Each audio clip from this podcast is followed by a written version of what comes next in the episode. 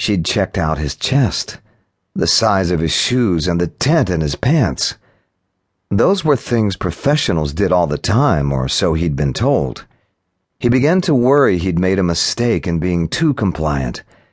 It suddenly hit him that he was not behaving with his usual conscious self-control. He dropped his arm, and hers slipped out of his grip.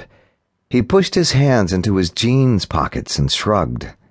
"I'm sorry. Perhaps you got the impression I wanted." She cut him off before he could finish. His English was obviously not going to be an impediment to her communication, but it sure was to him. "Scusi, scusi, signore," she said, laughing. Then she said something that sounded like "Te amo," and there was all the fluttering around of her hands. Her breasts were bouncing, and the little bracelet was damn distracting as it jangled on that wrist of hers. Her brown curls flew in all directions. She could have been Brazilian, Italian, Spanish, or anything, but whoever she was, she was alive and full of fun, and hell, he decided he didn't care if she robbed him. It might even be worth it. He pulled his pockets inside out as if to say he didn't have any money. Her reaction was immediate. She slapped him, hard. She slammed her hands on her hips and scolded him. God, how he loved seeing her angry. She must have called him every name for a dog and no-good boyfriend and dirty American male, because he heard "Americano" several times. He hung his head, nodded as if he agreed. Yes, he was a dog. He just shoved his hands back in his front pockets and shrugged a lot. He started to walk away, worried about attracting even more attention than they already had. A shopkeeper leaned on a broom nearby, watching them. A wizened older woman with no teeth leaned out of a lace-curtained window overhead and shouted something in agreement.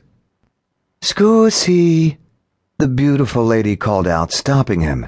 She crooked her forefinger and gave him the signal to come back. Well, it was more than a signal. It was delivered with all the punch of a full-throated command.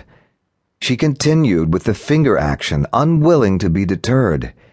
He brought his palms out to the sides of his pants and didn't shrug, but knew it was useless to speak. He shuffled back in her direction. She pointed to the ground at her feet emphatically. That brought him almost close enough to touch. She made little growling noises with her throat he took to mean approval. The voice got soft, more melodic. He'd have to say chestier. She dropped her hands, but then she raised one again and begged his face to come down to her level. He obeyed. His lips ached to kiss her. Did she see it?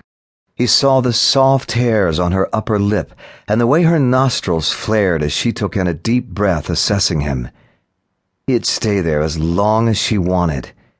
He never did this, but it became more important than breathing to stay right in the vicinity of her aura.